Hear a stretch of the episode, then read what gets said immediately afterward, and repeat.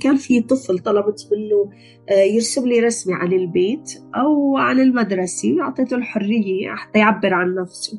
أو بدأت أتكلم مع الوالدين آه، بس خلصت شفت بالصورة في في آه، وجه حزين وفي أطفال أو أو صور وجوه حوالين هذا الطفل. وطالع من كل صورة حوالين هالطفل كلمة ها ها ها.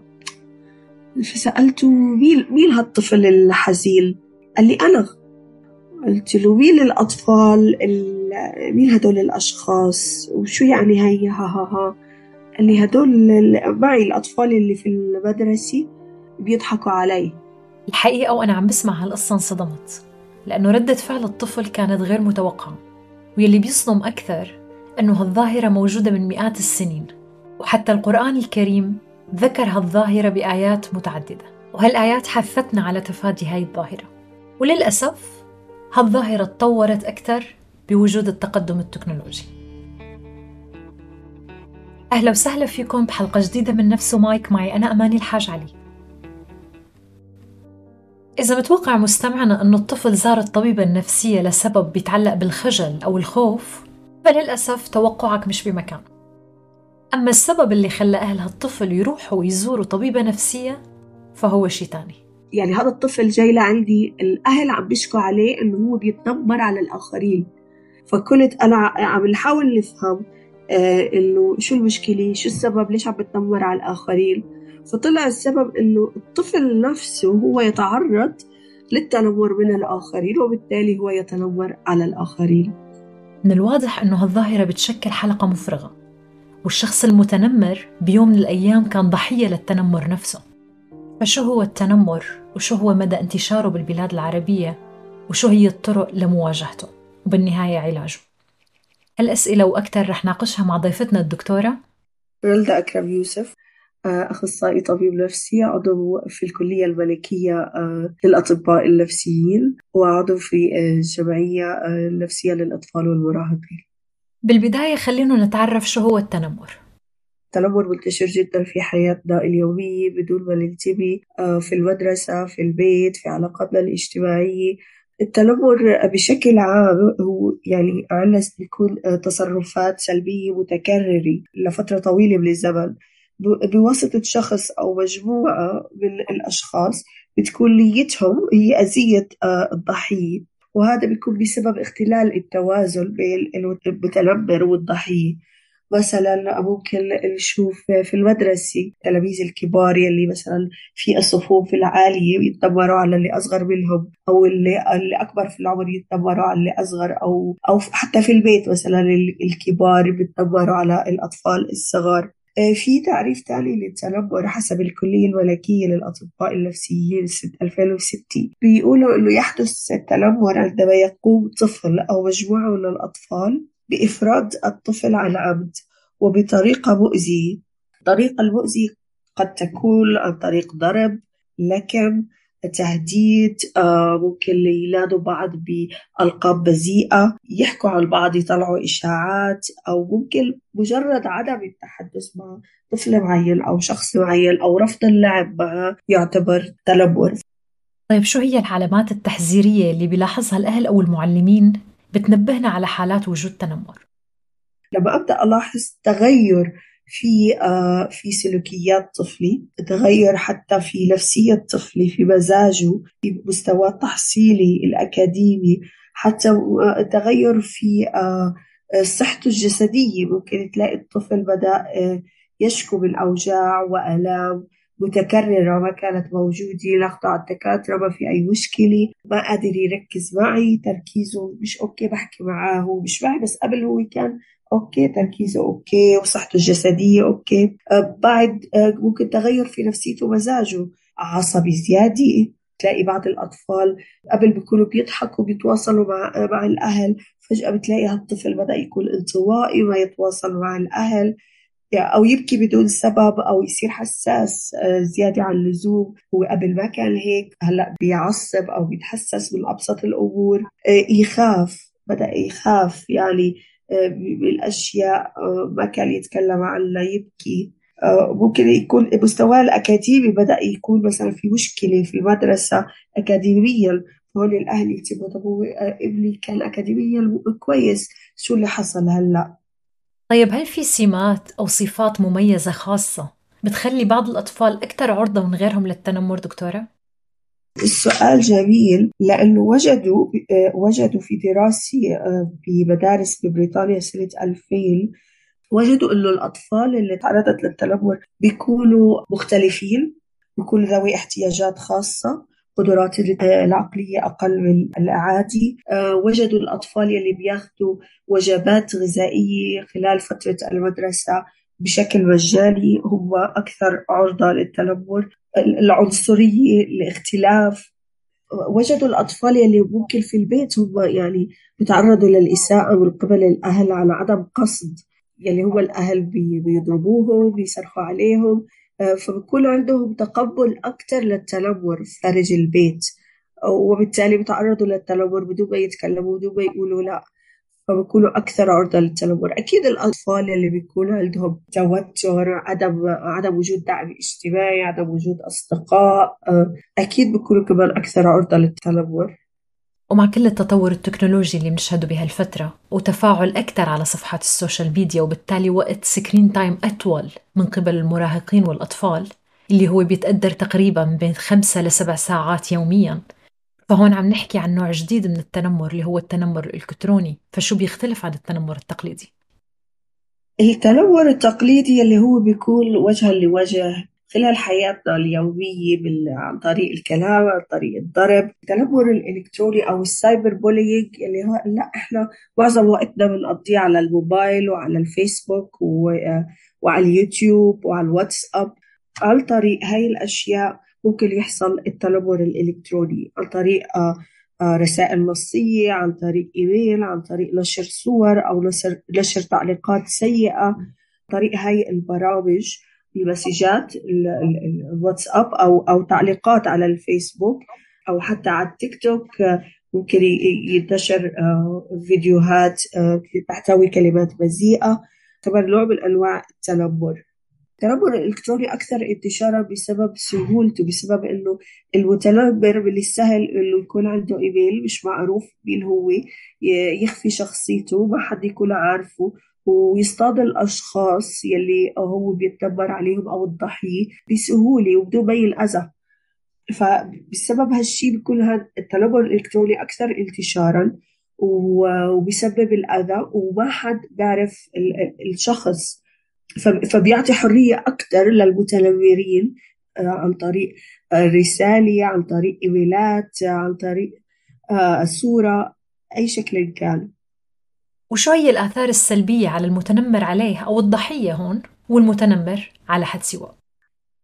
أه نبدأ بالضحية الضحية حيأثر على أه علاقاتها الاجتماعية سواء المستوى الأكاديمي على الصحة النفسية فممكن يكون التأثير جسديا ممكن يكون التأثير نفسي ممكن يكون التأثير أكاديمي وبالتالي على المدى البعيد يكون قلة ثقة بالنفس وأمراض نفسية مثل الاكتئاب والتوتر ويخلي الضحية تدخل بسلوكيات تأقلم سلبية. وكثير بيجينا حالات تلاقي طفل أو الضحية بدأ يجرح نفسه لأنه هو شايف نفسه أنه هو يستحق أنه يأذي نفسه ويشعر بالألم. مجرد تعرضه لأي نوع من أنواع الضغط يبدأ يأذي نفسه ممكن نوصل للأسف للالتحار.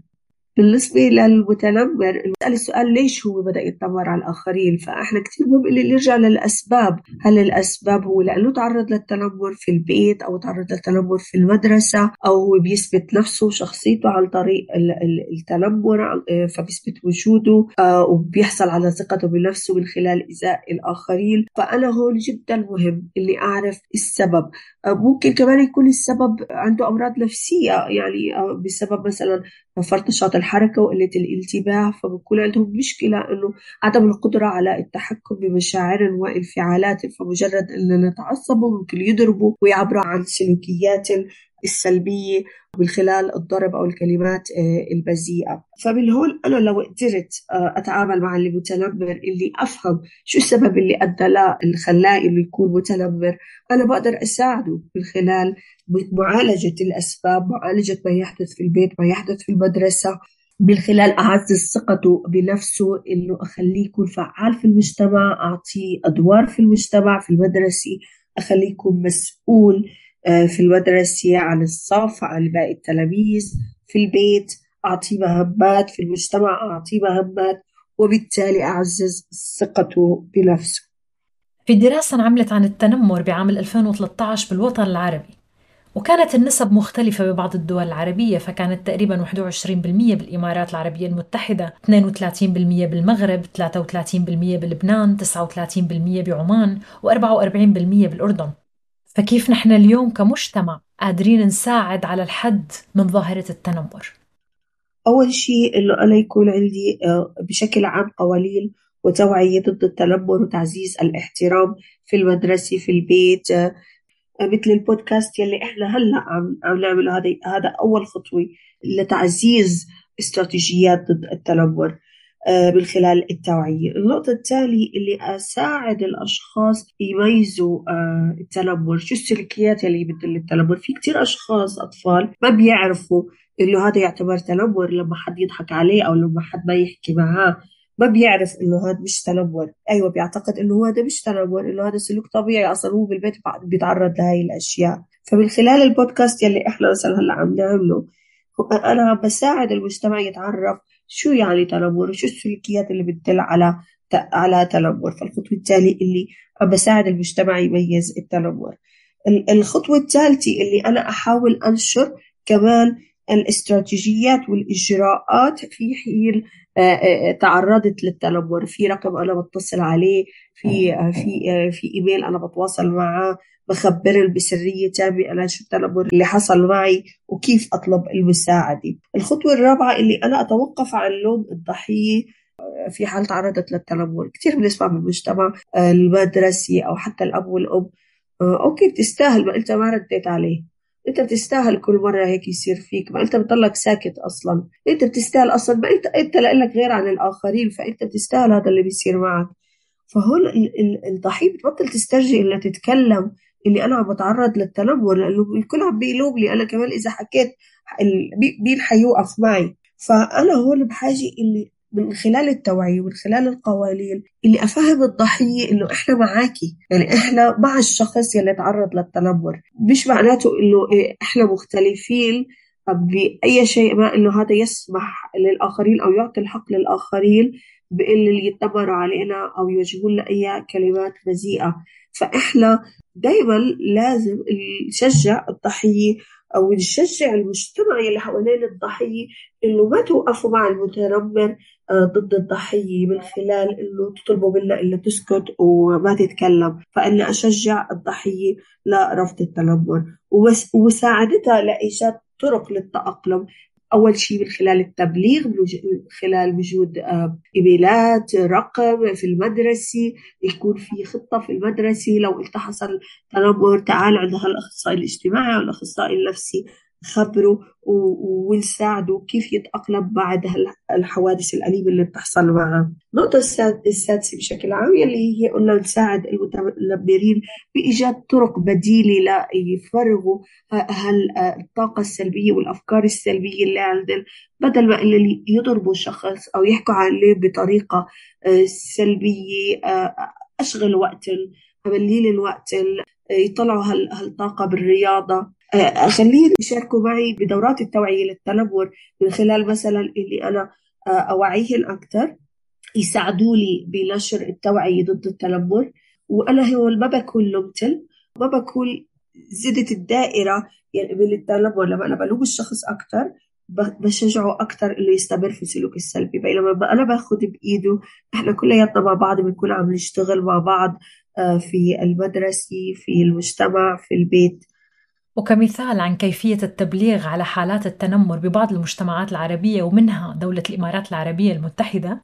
في بعض الدول العربية مثل الإمارات العربية المتحدة في في أرقام هواتف تتصلي على الرقم والضحية ممكن تبلغ أو أي حد شاهد التنمر ما شرط الضحية. أنت إحنا واجب علينا كأي إنسان بشري أنا شفت الشخص عم بيتعرض للتنمر وهو ما قادر يتكلم حتى أنا كبالغ كراشد اللي أنا أتصل بهالرقم وأخبرهم أنا أنا شاهدت هالموقف واحد اثنين ثلاثة بدون ما أنت تذكري اسمك أو تذكري تفاصيل لأنه بعض الأشخاص ما بيحبوا يفوتوا بهي بتفاصيل ومعلومات شخصية. في أرقام في الإمارات فأنت بتقدري تتواصلي عليها. بالتالي من هنا الشرطة تبدأ التحقيق في التنمر الإلكتروني في شرطة إلكترونية للتنمر الإلكتروني. بتتبعوا الإيميل بتتبعوا هالكلمات أو هالسلوك اللي حصل أو نشر الصور وبيقدروا يوصلوا للشخص. ولو كان الشخص موجود داخل الإمارات العربية المتحدة بيتحاسب في عقوبات اتجاهه. لو وصلوا إنه هذا التنمر الإلكتروني هالشخص خارج الإمارات العربية المتحدة آه ممكن يعملوا بلوك أو ياخذوا الإجراءات. الإجراءات المناسبة. وبالحديث عن كل الظواهر السلبية اللي خلقها التنمر يا ترى كيف حيكون واقعنا أو حالنا لو كنا بمجتمع بدون تنمر؟ الله سؤال جدا جدا جميل. كثير حبيت إنه عكست السؤال بدل من النتائج السلبية النتائج الإيجابية. النتائج الإيجابية اللي أنا ببني مجتمع واثق بنفسه ببني آه، مجتمع آه، يشعر بالحماية والأمان. يقدر آه، يعرف إنه ما حد حيتعرض له لا بالكلمة ولا ولا بالسلوك. ببني مجتمع فاهم الاحترام آه، فاهم معنى القوانين وضرورة القوانين واحترام النفس واحترام الآخر. ببني مجتمع ذو أخلاق عالية وبالإضافة اللي, اللي راح أقلل من الأمراض النفسية عند الأطفال سواء كان عند المتنمرين أو عند الضحية. لما المجتمع بيكون عندي أقل أمراض نفسية حيكون مجتمع أكثر فعالية أكثر صحية أكثر آه، تفاعل مع الآخرين. حنكون قدوة إذا قلنا الصورة الكبيرة قدوة للمجتمعات الآخرين. فهون ضرورة يعني كل مجتمع بيسعى للتقليل من التنمر. آه، هو يسعى لرفع راية الأخلاق العالية والسمات العالية. بالنهاية الكاتب أشلي فانس بكتابه إيلون ماسك تسلا سبيس إكس and the quest for a fantastic future. ذكر عن تعرض إيلون ماسك بدراسته الثانوية بجنوب أفريقيا لظاهرة التنمر وعلى أثرها تم نقله للمشفى أيضا. ففيك تقدر تتخيل مستمعنا لو إيلون ماسك ما تغلب على هالظاهرة كيف كان حيكون واقعنا اليوم. وهذا مثال مهم لكيف حتكون مجتمعاتنا في حال تغلبنا على هالظاهرة. شكرا لاستماعكم وشكرا لضيفتنا الدكتورة رندا أكرم يوسف. ولا تنسوا مشاركتنا بتعليقاتكم على صفحات البودكاست المختلفة وعلى حسابات ال social media تويتر يوتيوب انستغرام نفس ساند مايك. وبمراجع الحلقة تركت رقم التبليغ عن حالات التنمر بدولة الإمارات العربية المتحدة.